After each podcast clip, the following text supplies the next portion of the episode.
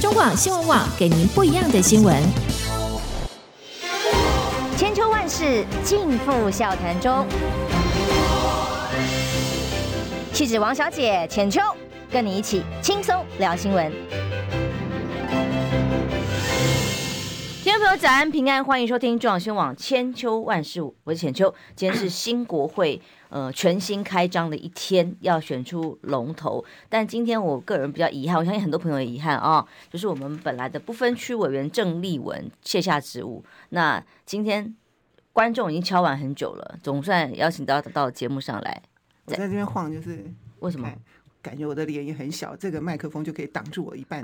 别别别别，太骄傲了。谈谈现在的心情，然后还有你对新国会的期许。对，今天就找了一个国会的老人，为什么呢？因为我今天不用上班了。没有没有这样子，谢谢大家的关心跟支持，就是很轻松啊，就是这样子、嗯。然后昨天我们办公室小朋友都很伤心啊，可是他们还是。一方面很伤心我们办公室的结束，一方面很开心的离开了立法院。你有安排他们怎么怎么生涯规划或者到其他委员办公室之类的吗？他们都不愿意，不想、啊、有啦，只有一个坚定的等着你的下一步、啊、只, 有只有一个，因为跟尤浩本来就是老战友、哦哦、所以就过去了。是是是，那呃，没有，小朋友都有他们自己不一样的规划，不想要再继续留在立法院了。真的、啊、对，因为我喜欢用就是初出社会的年轻人，所以我的办公室的那个同仁都非常非常的年轻可爱，颜值很高。颜值很高是 巧, 巧, 巧合，不是故意的。哎，我两次当立委，我们办公室的、呃、办助理颜值都很高，而且是立法院有名的，大家都知道我们家助理颜值很高。哦，所以您自己个人的规划呢？嗯，有在思考，可是就是说可能要给我一段时间做一些准备，然后呃，因为我觉得到了这把年纪了哈，很多想要做的事情我觉得应该要自己下去做，不要再去期待别人去做。那这么多年来台湾的政坛有很多该做的功课，我为什么说台湾的政坛的原因，是因为本人曾经待过民进党，大家也都知道，如果你有关心政治的话了哈、啊嗯。那我也待过国民党，相对了解民进党其中一个人，而且我非常了解新潮流。是，然后我也非常了解学运世代，因为我自己本人是学运世代的核心 成, 成分之一。嗯、那我讲的是野百合啊，不是太阳花、嗯、啊，大肠花，我们是昨日黄花啊，没有啦。那这个。国民党呢，我也待了我们国民党呢，我也待了够长的一段时间。我小时候跑新闻，你就在文传会当主委。什么态度？你看，对，我很我这个我的年纪跟我的资历不成正比啊，所以呃，我对国民党也有非常非常深刻的了解。尤其你从一个完全不同的阵营来到国民党，我觉得我对国民党的观察，恐怕不是一辈子都在国民党里头的人是完全不一样的，有特别深刻的一面。那我过去呢，都对两大党的领导人们都曾经给过他们非常多的建议，是啊，那几乎都没有被采纳，苦口。但是，哎、欸，虽然是苦口就，就是良药，但人家就怕毒药，只差没有被那个你知道毒死了。对，是你一罐毒药，还有一个金桂安吧？对，嗯、然后，所以我今天还能够苟活到今天，那我觉得。因为你算是改革派啦，在两党时期都是。我有很多的想法，嗯、那我每次跟他们讲，就是你知道，所以很多人都说：“哎，你为什么不去跟他们建议啊？你怎么知道我没有跟他们建议过呢？”嗯、好，所以我觉得应该要自己尝试的去做一些功课跟努力。会往县市首长选举这方面来规划吗？哦，不会，不会，不会，我讲的不是选举，不会、啊哎，我讲的不是选举。我觉得台湾的政治已经走到一种尽头。所以走到一个，对，我觉得台湾的政治跟政党走到一种尽头。如果你不转弯的话，那就是死路一条。就是每一个政党都让大家非常的伤心跟失望。那么，我觉得台湾的民主政治可以转个弯了，不要在巷子里头死巷子里头走不出来，就是在这个死胡同胡胡这个这个胡同里头。所以，我觉得有很多的基本功课应该要做的。我我比较，其实我比较喜欢做这些这种工作啦。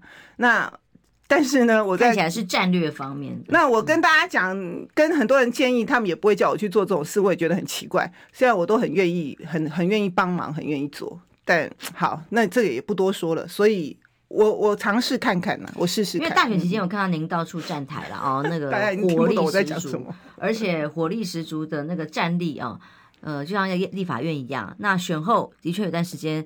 亲戚朋友就说想让我找您啊，或者你怎么消失啊？那因为你就是休养身体了一阵子嘛。对对对，我去开了一个刀，因为大家看大家关心了蔡壁如的选举，就忽然间看到我，我去开了一个刀，没事，好好吗？嗯、没事没事，大家就是现在已经恢复的差不多了。好，我们期待您的下一步规划哦，在立法院的女战神啊、哦，那下一步会是什么？永远都会在一个哎，金子到哪里都会发光。虽然你说老虎到哪里都是老虎，对，这是李德维跟我讲的，他说老虎到哪里都都是老虎。老虎，我就说我是吃素的，我是吃素的老虎，就没有想到王浅秋又打脸我说你是吃素的才怪，怎么可能吃素？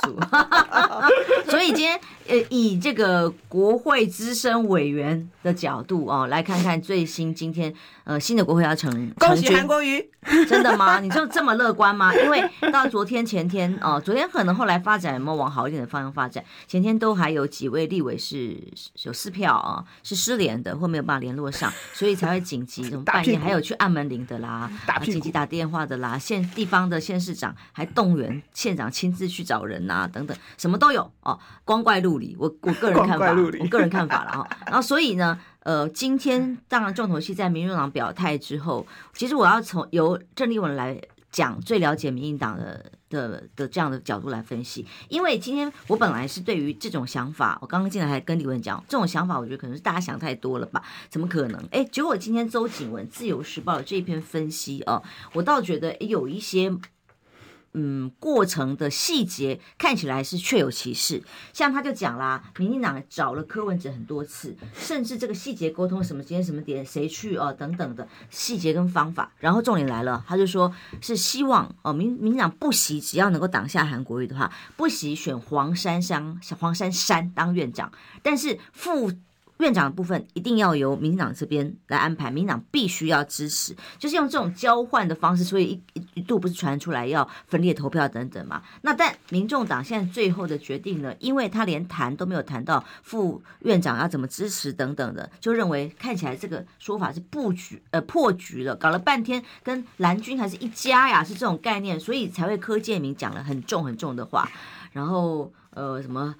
哎，怎么念啊？铿锵一气啊！我每次都念错，沆瀣一气，沆瀣一气，对不起，对不起，等下被柯柯建铭说没念书啊、哦！所以到底绿白今天投票合作的可能性存在吗？民进党有可能最后避免不可避免，真的要投给黄珊珊来换取挡住韩国瑜，这种可能性有吗？选完之后我就去京都走了一趟，好，那其实呢，选完隔天。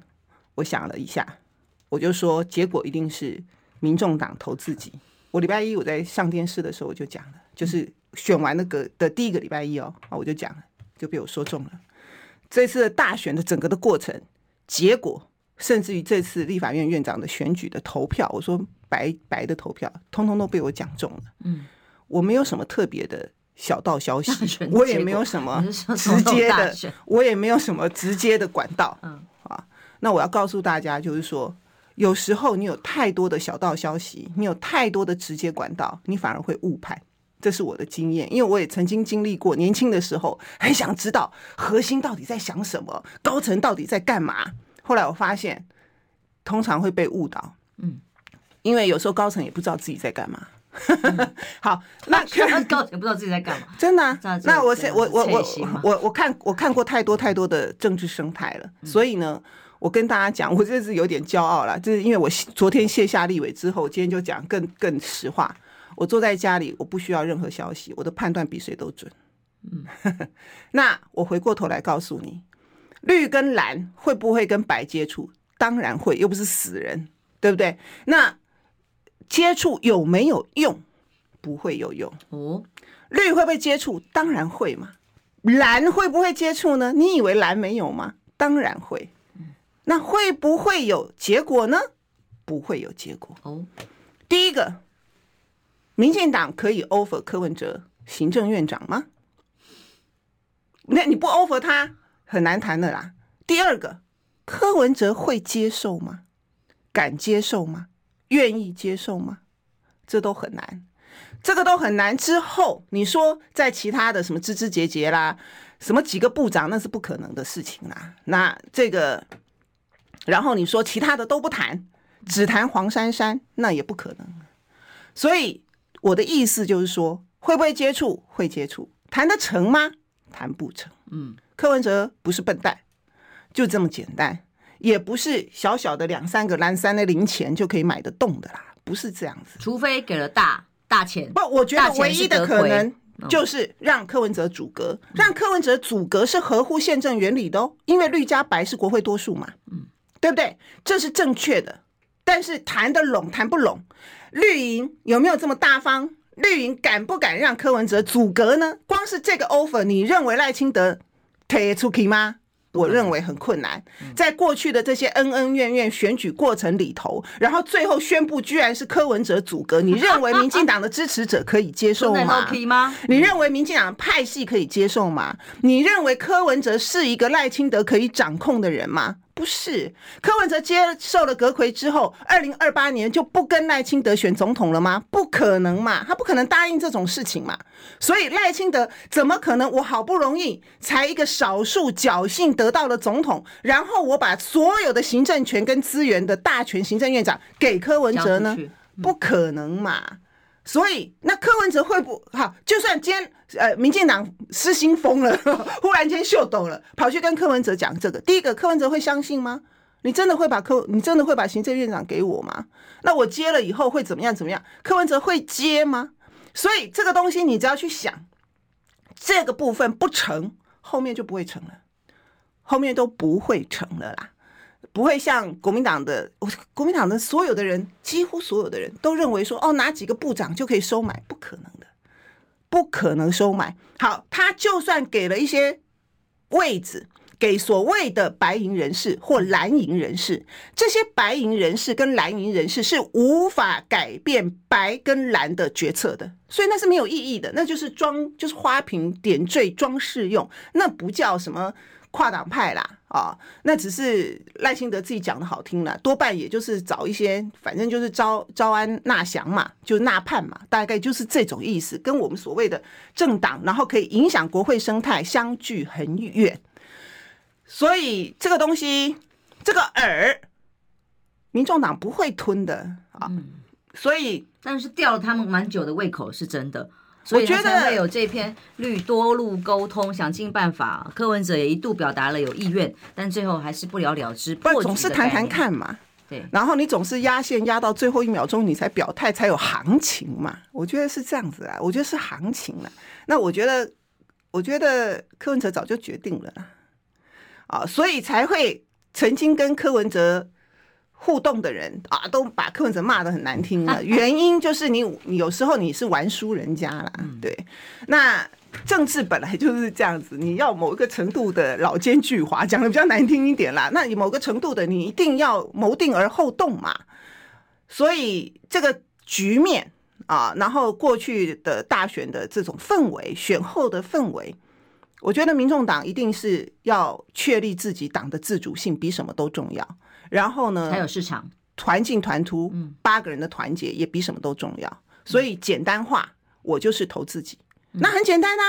你不是要支持我黄珊珊吗？那你投啊，但不可能啦，政治不可能说像柯文哲这样，我我我我提名了黄珊珊嘛，对不对？那你今天投啊，你民进党今天投啊，你投给黄珊珊，黄珊珊就当选啦，嗯，对不对？是啊，他也是有这样子的一个姿态啦、嗯、但政治是不可能在这么大的这个局上面是这样子读法的啦，不可能啦。就是说你除非讲好嘛，那你这个没有讲好啦，否则的话你一定要铺陈，你没有铺陈，你怎么说服社会跟说服支持者，然后来自社会跟支持者乃至于民进党内部的反弹，反而弄巧成拙，会使得赖清德以为他可以稳定的国会反而提早爆炸开花嘛、嗯、那你可以看得出来绿白有讲好吗？明显没有讲好嘛，没有铺陈、啊、所以柯文哲这一招只是会让民党更更气而已啊。就是你气我嘛，你我总觉得柯建铭那种到后面的口不择言都是有一些原因的。是啊是啊、嗯、就是这样子嘛。那人家当然我玩政治我当然这样子做啊、嗯、啊是你们说愿意考虑黄珊珊那我就提名黄珊珊啊、嗯、但不可能是这样嘛。那也是这种就是说柯文哲这种作风才会让两党都恨他恨得牙痒牙痒痒的，就是你明明筹码这么少，然后你跟博就大赌诶，你知道吗？你听我，你博就大赌诶嘛。那所以，但没有办法、啊，政治本来就是这样子啊。我觉得政治本来就是这样，所以只要国民党票票入柜，然后无党籍票票入柜，这是重点了。不要给国民党自己跑票就丢脸丢大，打包回家。我认为应该不至于，但是就是说他们最后阶段已经尽全力了啦、嗯哦，去约束所有的党内的可能的票。我认为应该不至于，因为我就跟你讲，选完我马上就算过了所有的立委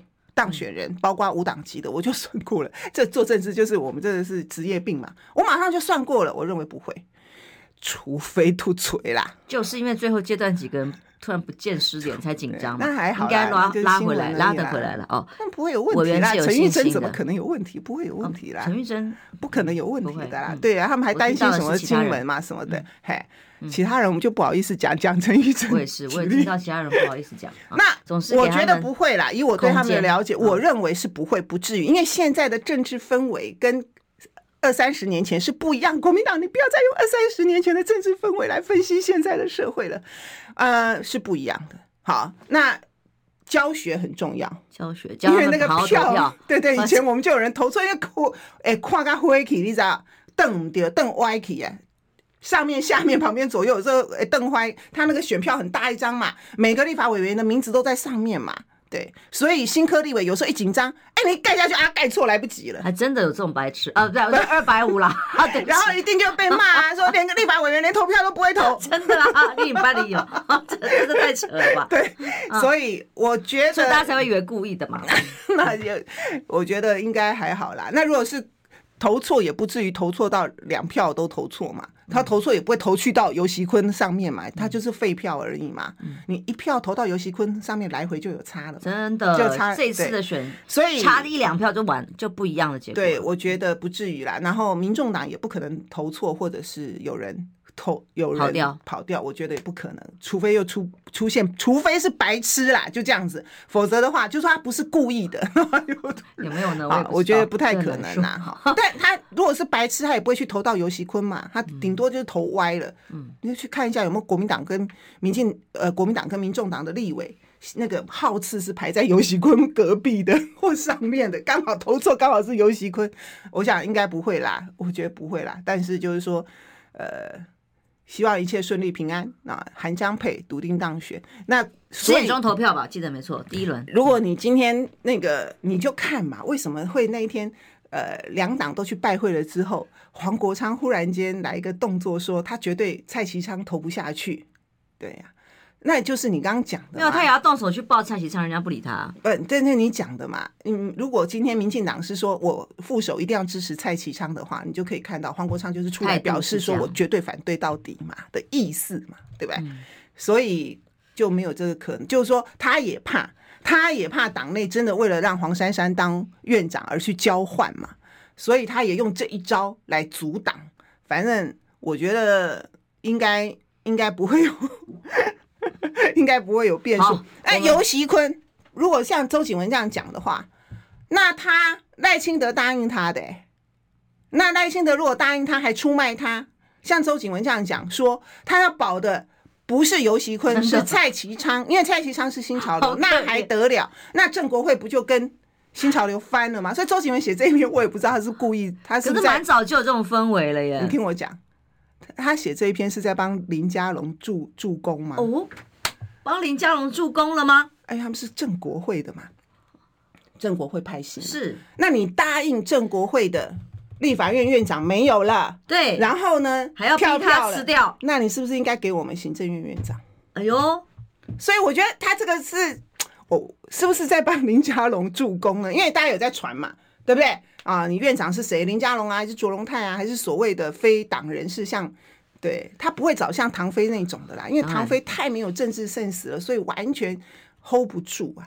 那他会，我也有人传朱静一嘛，呃也。几率不高，对，反正我觉得在还有好几个月，对不对？还有好几个月，所以现在一定会各家各各方人马也去争取嘛。或许他真的在帮林佳龙争取也不一定啊。哇，这个郑丽文委员的铁口直断，待会十点钟揭晓。休息一下，马上回来。二八、二九、三十。哎哎哎，三爷，你在算什么啊？我的剩三十万，什么时阵会到啦？中广新闻网 YouTube 频道即将要迈向三十万订阅喽！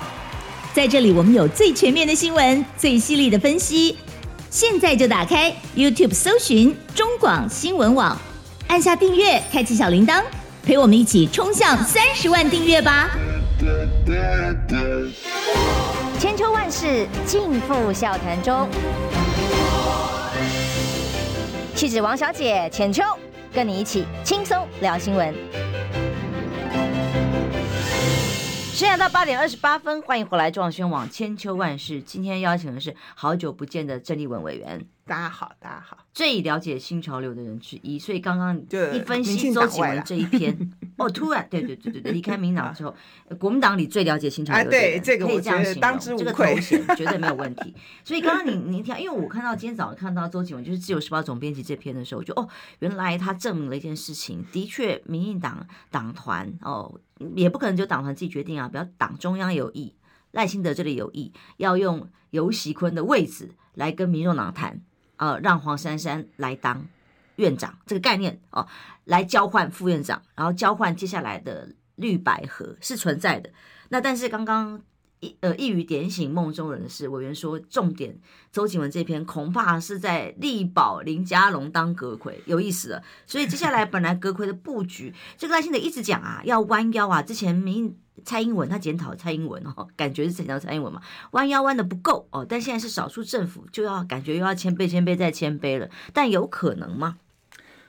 第一个我先跟大家讲就是说这个赖清德主政是两股主要的力量在主政，第一股是新潮流，他虽然说他已经不是新潮流，但他就是就是骨子里面血流出来啊，看到骨头都是写的新潮流三个字，所以当然是新潮流的力量，这么常年的训练有素的部队，一定会全面的帮这个赖清德。那赖清德也对新潮流高度的信任、啊、所以新潮流一定会是一个非常重要的一个主导的力量。譬如说，我随便举个例子，我今天如果找了一个所谓非党籍人士来当阁揆的话，很简单，他的办公室里头会全部都是新潮流的人在帮他，或者是在在看管。哦、看管，嗯，对，所以你不用担心说哦，他没有办法什么横向联络各部会啊，哎，横向联络各部会，各部会的这种人就是这个主主秘啊，什么机要啊，会全部都是新潮流派过去的，所以你不用担心、嗯。那第二个就是野百合世代，嗯，会扮演非常重要的角色。那新林佳龙不是新潮流的。哦、那林佳龙就从从小就想选总统，从小对他从小就想选总统、嗯，大家都知道。然后呢，他他的这个，反正呢，这个历史也不用讲太多，他也是野百合世代，是野百合世代里头年纪比较大的啦。所以，呃，野百合世代，譬如说罗文嘉，譬如说郑丽君啊、哦，这些就是大家认识的啦。哦，那很多大家不认识的。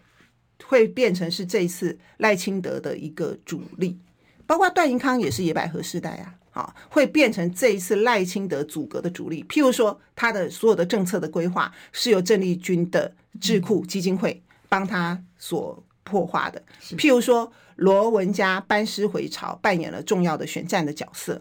当年他在跟蔡英文斗争的时候，那。党中央叫做卓荣泰加罗文嘉、嗯、记不记得？所以蔡英文恨他们，把他们冰了起来。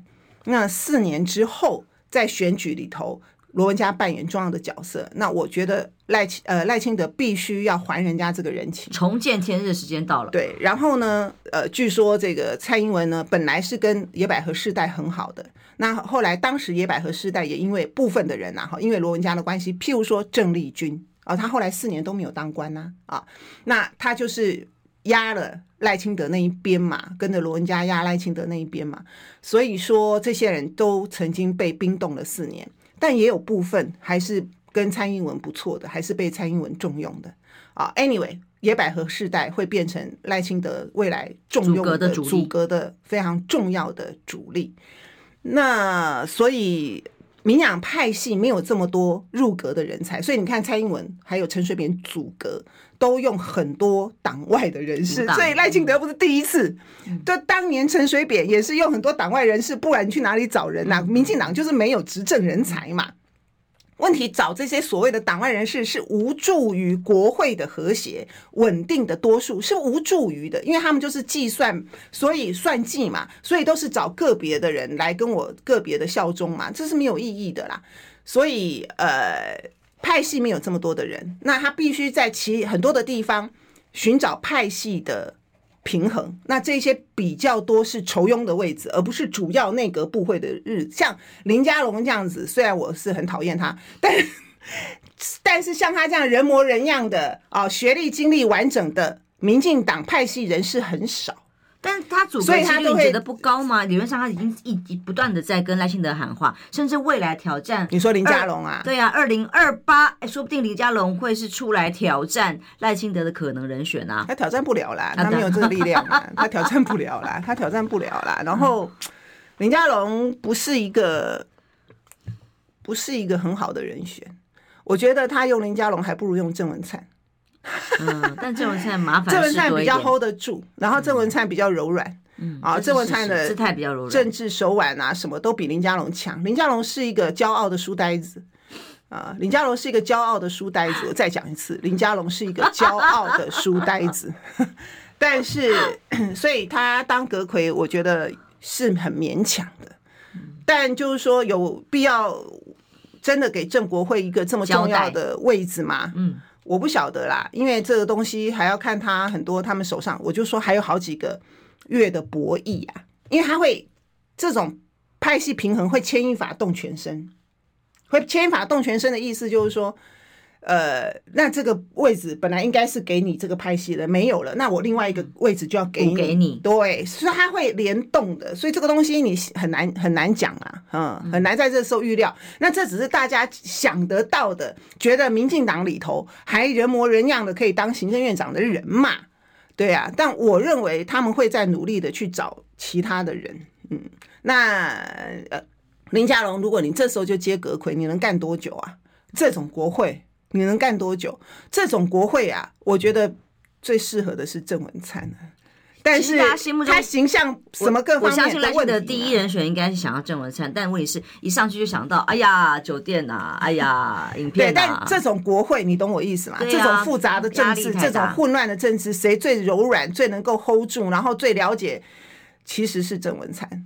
那林佳龙不加。我站在赖清德的角度来来来想的话啦，对，而且跟英系也要取得一个友善的距离，跟蔡英文也没有适当的蔡英文没有人，那好，那再把林权找回来好了。哦，所以当然像介大使就认为说，林佳龙说不定就是未来下一个反骨要来挑战赖清德的一个人选，但是气候不成，你认为挑战 也, 无也没有用啦、哦，不可能啦，一定是赖清德的啦，他党内没有人有办法跟他挑战啦，没有这种人啦。嗯，他也不会允许这样的人成为气候。对，而且林佳龙差太远了啦，他那个台中输成那个样子，哎，我太了解林佳龙了，我也非常了解林佳龙跟新潮流的关系。好、哦，所以不足为惧啊，阁揆来说很难说，他也不会是一个好的行政院长。你看他在台中后来也输成那样，好，你看他这么笨，他你他在当台中市长的时候，随便一个骗子就把他骗，因为他是书呆子嘛。我真是到时候是谁行政院长的时候，再来跟国民党讲，因为每次跟国民党讲没有用，怎么教都教不会。就告诉他这个人的弱点是什么，他是怎么样，那你就懂得怎么攻他嘛。就很傻的，那那那不就我都公开讲啊，也不怕，反正林佳龙这时候要改性格也改不了。呃，真的是。他有一个弱点就是他老婆。哦，呃、也是啊，这个是政坛应该都还蛮知道的事情。哦、好，所以好了，我们讲阁揆就看后续发展。然后刚刚立委做一些分析，你对新国会的期待呢？接下来当然院长选完之后，大家就开始哇，最热闹的就是立法院了。我觉得韩国瑜加傅崐萁是一个强的组合。啊，因为在立法院里头就是要老奸巨猾，没有啦，不是啦，就是要经验老道，好吗？就是要搞得清楚国会在干嘛，看得懂对方在做什么啊，所以这个很重要。我讲过，你没有当过两届的立委，你绝对看不懂立法院在玩什么啊。那因为这是首次出现，虽然是三党不过半，跟以前的三党不过半都不一样。这一次是两大党只差一两票，你一分散到各个委员会，你想想看，就等于是平手的意思。那你在院会，就是所有的委员到的所谓的院会，你从这次院长的投票你就看得出来，你看国民党要动员要花多大的力气跟功夫，只要妈祖马祖对不起马祖金门的飞机不飞、哦嗯、或谁耽误了或怎么样赶不回来，你表决就输掉了、欸、就会输，你表决就输掉了、欸嗯、所以你在立法院是分分秒秒都在备战状态、欸、你知道那有多辛苦吗？每个委员会，所以你就是要罩子很亮，聪明的人傻傻的，你还以为委员会就是去表演啊、哦、就是去表演一下然后作秀嘛，对不对？反正一般人看不懂，但是你今天主持会议的人有多重要？我在关键的时候要清点人数表决，这是没完没了。我跟你讲，所以这是没完没了的一件事情啊。那在国会，你一定要熟悉议事规则，不然的话，你就是黑白乱是假乱的啦。好，那你要真的要到东西嘛？所以这个操盘的指挥的人要非常的重要，不能搞错。搞错东地搞搞搞错自己的强项，那国民党的立委要非常的认真啊！啊、呃，这个我跟你讲，至少值得有的站啊，不像之前的人数被碾压，真的怎么站都有。还有，那你就要提出很多的议题。我觉得国民党这一次还好赖还好，韩国瑜最后逼不得已就是自己宣布了韩江配嘛，都没有人在检讨这个你。党中央早就应该要提名宣布提名他们了啊！你怎么通通都没有动作，只为了自己的立那个主席保卫战，然后只忙着去修理柯文哲嘛？因为为了要推卸选副选战的责任嘛。你选完之后，你就要马上面对立法委员的这样子的一个呃院长的混乱的选举，让你是给人家千求万求找来的不分区第一名嘛，那你就应该赶快提名他做院长才对啊！结果你都不动声色。对不对？然后还要搞到韩国瑜实在是没办法了，自己出来宣布。他如果不宣布，我告诉你，搞不好大势已去。党中央事先不知道之类的。对啊，就是没有人检讨这种事情，真的很糟糕。那如果你今天总统也输，立院也没有过半，最后连院长都输掉了，你这个怎么交代？啊、反正不交代也没有交代，就买一卷胶带给你就交代了啦。现在就是这样。所以你逼到韩国瑜不得已，他就很明显嘛。我就跟你讲，我跟韩国瑜也都没有联络，一看就知道嘛。不得已，这是搞不出手不行了，不然就没有了。规规盘都输了了呢，拜托哎、欸，就是我看有就是安尼，所以我就跟你讲，为什么主席室长恨不得把我丢到井里面去，给你一个毒药把你给杀了。坐在家里我就看得懂了，这太离谱了嘛。好，不管那还好，对不对？然后你看那个韩国瑜去拜访民众党，你就知道为什么未来韩国瑜加傅崐萁他们是非常老练的政治人物，政治身段的柔软也不会让你觉得说是卑躬屈膝，就是刚刚好嘛。政治就是这个，就是政治人物的段数就在这边嘛，这就是为什么提名不同的人会有不同的选举结果嘛。好，那对不对？你不能说提名不同的人，当然有不一样的选举结果啊，不可能选成这样嘛。好，那。就像你不同的院长，韩国瑜出手就不一样嘛，给人家的感觉，你起码让民众党觉得舒服多了嘛。那你其实民众党的这个选择已经是相对，呃，对国民党来讲相对好的了，就非常友善了啦。哎呦，在政治上你不能够要求人家太多了，五条的后啊啦，对呀、啊。那未来在立法院里头，我就要讲了，铺陈了这么久，回到我们的重点，就是说我刚刚就说为什么我说太晚出来的原因，就是你为什么？民只有民众党提国会改革呢，国民党自己可以提呀、啊，人家提四点，对不对？黄四点，黄国昌嘛，黄四点，我们也可以含五点呐、啊，对不对？这可以提嘛？那我们我所以，我刚才说含太晚出来的原因，稍微晚了一点啦，不要说太晚，稍微晚了一点，原因就是你知道，主席侍者在哪里？吹波浪那。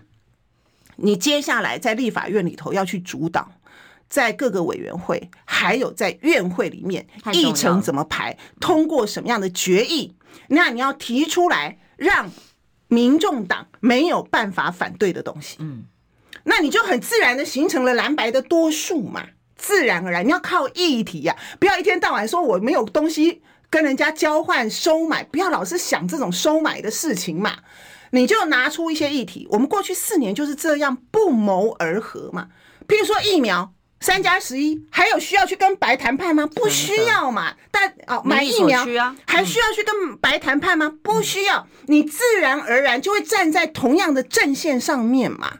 所以你要提出这些东西，就是全民期待的，长期这八年民进党的恶行恶状不愿意做的、阻挡的，你现在赶快，譬如说两岸的通航。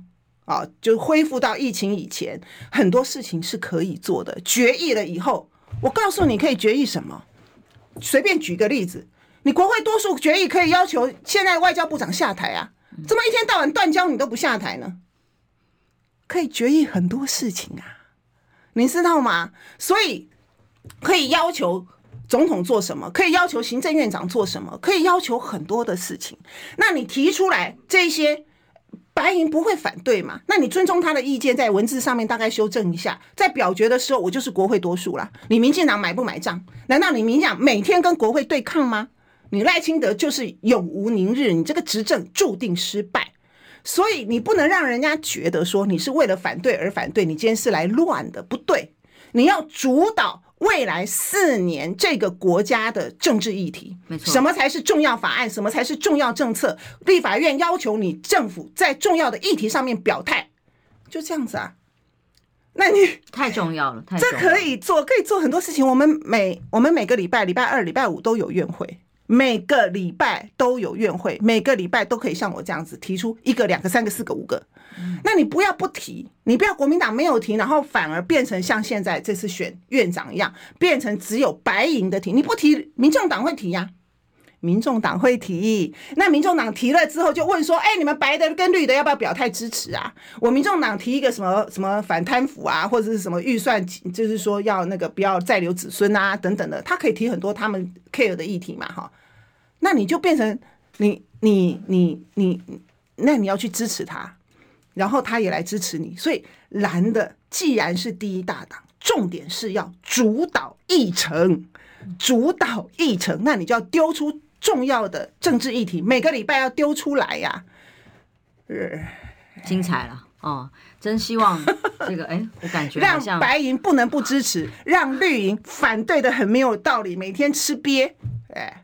好好令人期待啊、哦！这些大战略休息一下啊。其实接下来立法院这一仗，国会之后还有补选哦。然后最近的一仗是二零二六，包括议员哦、呃，包括县市地方首长这一仗，还有很多的大布局。我再想要听听这位铁口直断的仙姑他怎么说。休息一下，马上回来。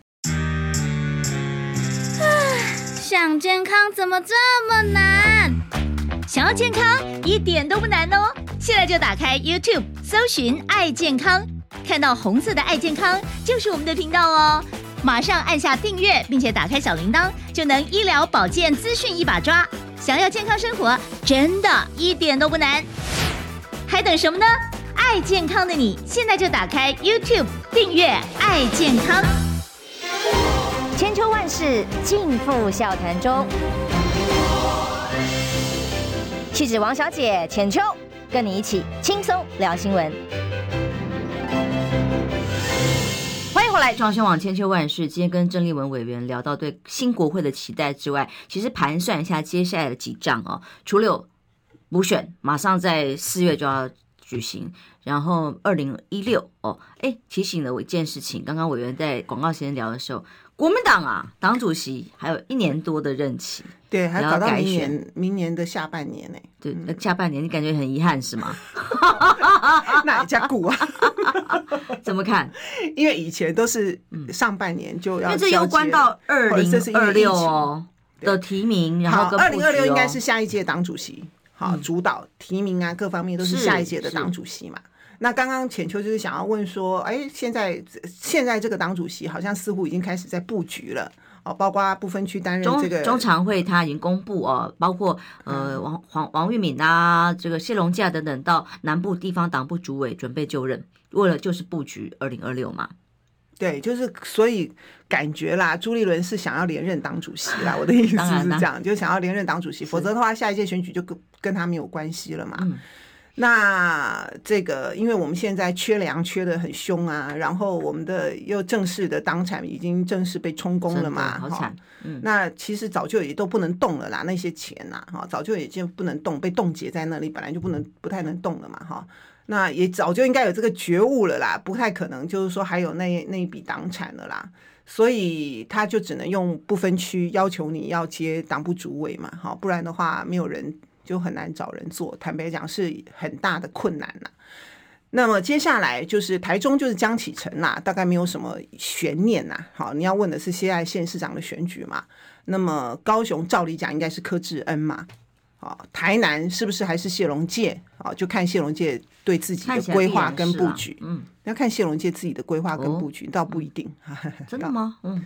就看谢龙介嘛，因为他当党部主委又是不分区立委嘛、嗯、对不对，看他自己的布局啦，好，然后看他自己的布局还有未来的一些，我觉得不一定百分之百、嗯、好、嗯、那这个嘛，嗯，还有苏清泉，对，他那不是六都啦，那不是六都啦、哦、还是不是苏清泉我觉得也不一定，然后这个桃园就是希望张张善政继续连任是最稳当的嘛，就比比较不会有新的变数啦，哈。我昨天遇到他还跟他聊这个事，表现很好啊、嗯、然后呢这个他一直说好累好累好累，我说不会啦不会啦，连任就不要，连任的时候会比较轻松嗯，然后呃，台北就也是走连任路线嘛，哈，就是这个蒋万安嘛，对。那新北呢，就看到时候有什么样的人选，还不一定。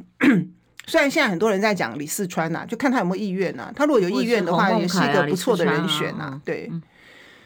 所以大概是这样。那比较大的变数应该是说，看起来民众党会推人呐、啊。对，好，那民众党台北都是、嗯、对，那民众党会推人的话，到底是对蓝的有利还是对绿的有利呢？为什么这样讲？因为民众党推的人大概不会当选啊。然后黄国昌，对，很难呐、啊，真的足以要让某一边落选这个概念嘛？那他对选情的影响是什么？对不对？嗯、好，大概是这个意思。又是出现这种沙卡都。那他就就会带小鸡的效应嘛，就是说让民众党 again 就是又一次的在市议员上面有更多的斩获，就席次会更多，这就是对民众党来讲最好的选最好选的选举其实是县市议员呐、啊，就是不是一对一的选举，对小党都是比较好有利的，对，那能够多冲一些席次，到目前为止看不出来，好在六都首长的部分，民众党可以有所斩获。那哦，譬如说这个那个谁，张启凯就是要去嘉义嘛，那都很难呐、啊。那除非除非蓝白合嘛，或绿白合啊，对不对？所谓蓝白合或绿白合，就是说哦，蓝的离让，然后这一席让某个白的选。他个人是有期待，但很难说那个大局。啊、你看我们蓝白合，啊、你都要知道这个过程多复杂。是啦，但是县市长不一样，尤其是像台南、高雄这种国民党很难选的不一样。这是为什么蔡壁如的蓝白合作会成功嘛？嗯、很简单啊，因为那边国民党没人嘛，嗯、所以国民党就是。也不算让啊，你等于是蔡壁如在帮你打这场仗啊，对不对？你没有，其实不算让嘛，懂我意思吗？所以说这个东西就要看未来这一两年在国会的氛围。那我认为，起码就这一年来讲，如果是韩国瑜加傅崐萁的话，蓝白的氛围应该会越来越好，不会坏，在议题上面的一个合作上。是，那这个东西，我跟你讲，过一年之后，那个氛围会跟现在又完全不一样。对，所以这个未来当然很难讲，对啊。那党主席呢？党主席就哇，那等到明年下半年呢，还好久哦。你你认为应该早点换吗？第一个，我我认为应该是去年跟前年就要换。好，那。你, 你好直白，我肯定你进不了党中央战时，不可能啊！所以的看法有最适合的下一阶段人选吗？不然因为你韩国瑜不会选了嘛，嗯，就是他已经选上了立法院院长了嘛。看我都已经讲到他已经好像应该要出来写票了，还不知道最后才知道。对，等一下票投进去啊！哦，对对 对, 对，没有投进去是不会当选的啊。啊对对，那对不对？你有认为最适当的可能性吗？到目前还没有看到哦，所以再观察一下。需要看起来那个谁。张亚中应该会出来选吗？对，刚刚有朋友抖内我说希望去来访问张亚中主席，他他其实从选后就已经要朱立伦下台，他就是要选党主席，所以你觉得下下一阶段带领国民党的党主席需要什么特质？然后例如年轻选票、两岸论述，哦，这很基本的，能战能打能屈能伸，还要能够找钱，要有新气象，对，要有新的新的语言、新的符号、新的感受。对，不能够再是一种非常臣服的国民党，要不一样的国民党。对，否则的话你国民党没有年轻选票，也没有中间选票，是是玩不下去的，这个是玩不下去。啊、那国民党的二零二八，国民党会走不下去。国民党的二零二八人选几乎大家就呼之欲出了嘛，现在一步一步走，呼之欲出。不是大家都说要，大家都一致的推向了卢秀燕吗？最热门的人选哦。再看看吧，哎，要尊重一下，你有不同的想法，也不是不同的想法啦，就是说要尊重那个秀燕姐嘛，尊重市长的的规划、想法跟规划，对。但都是很强，就是接下来下一个阶段的接班，感觉国民党有很强的人选，我觉得是这样子啦。国民党不要再想要每次就是中乐透，然后每次想要就是说靠一个靠一个救世主。来解决国民党的问题，这跟我一开始我说我想要做的事情是有关的，哦，就在于说今天不管是谁当主席或者是谁去选总统，我认为国民党的整个的那个团队已经空洞化了，哦，因为这么久没有执政，然后人才非常严重的断层，然后呢这个里面我刚刚讲了很多很多的基本功通通都不见了，所以你不要期待你说韩国瑜选总统好了啦，他就是自己一个人而已，说比较简单的啦，对不？那你一个堂堂大党你应该要有的党机器，你不管是空战陆战政策论述各方面全部通通人才全部严重组织，不要跟我讲国民党的陆军很厉害，已经非常非常严重的萎缩了，那这个东西全部全面的空洞化，所以未来你今天如果有一个很强的团队，每每一个部分我刚刚说的都有扎实的做好了功课，坦白讲一个谁来选都会轻松很多。如果你什么通通都没有啊，你要靠这个人，哇，神功盖世，忽然间站上来，然后就赢了，这真的很难呐，啊！哦，我觉得不要在这种不切实际的想法下去。然后国民党的空洞化已经很多年了。我告诉你，我为什么刚刚讲地方党部完全没人，没有人要做，我们的智库也已经完全空空洞化，没有任何的功能，论述也空洞。就我刚刚讲啊，所以我们的智库几乎没有任何的功能。对不起啊。智库的朋友，但是这是事实。我们的智库几乎没有任何的功用，我们没有新的论述，我们没有新的，所以这些东西就是你就知道荒废了很多年，没有人在做，该做的功课都没有人在做嘛。所以未来如果有一个很强的一个团队，你看候选人会轻松很多。以前国民党的候选人多轻松啊，当国民党主席跟当国民党总统候选人多轻松啊，因为打行代志都传好势底下打行拢。马英九连战选的时候是这样，你现在国民党的选举变成跟柯文哲要选举一样，而回头一看，往下一看，什么都没有，全部都是空的。然后韩国的时候是这样，嗯，对，是不是还，嗯，还好意思跟人家讲家大业大，嗯，早就没有了。嗯，哎呀，的确，好，听起来好像一开始前后呼应之下，立文姐要做的事情可以想象，嗯嗯，战略高度。我觉得我我我觉得这些东西就是说。大家不要看看我这样子，就是看你这样子，喵，小野猫、老虎，还是战力十足的人。我们可以当学霸，是因为从小到大都喜欢做功课，嗯，嗯，没有在抱佛脚，对，好好的准备下一站。我觉得真的，国民党这个严重的空洞化的问题，如果都没有人在做的话，那你现在选立委的，他光顾他自己的选区，立委加油，大家加油，好，加油，拜拜。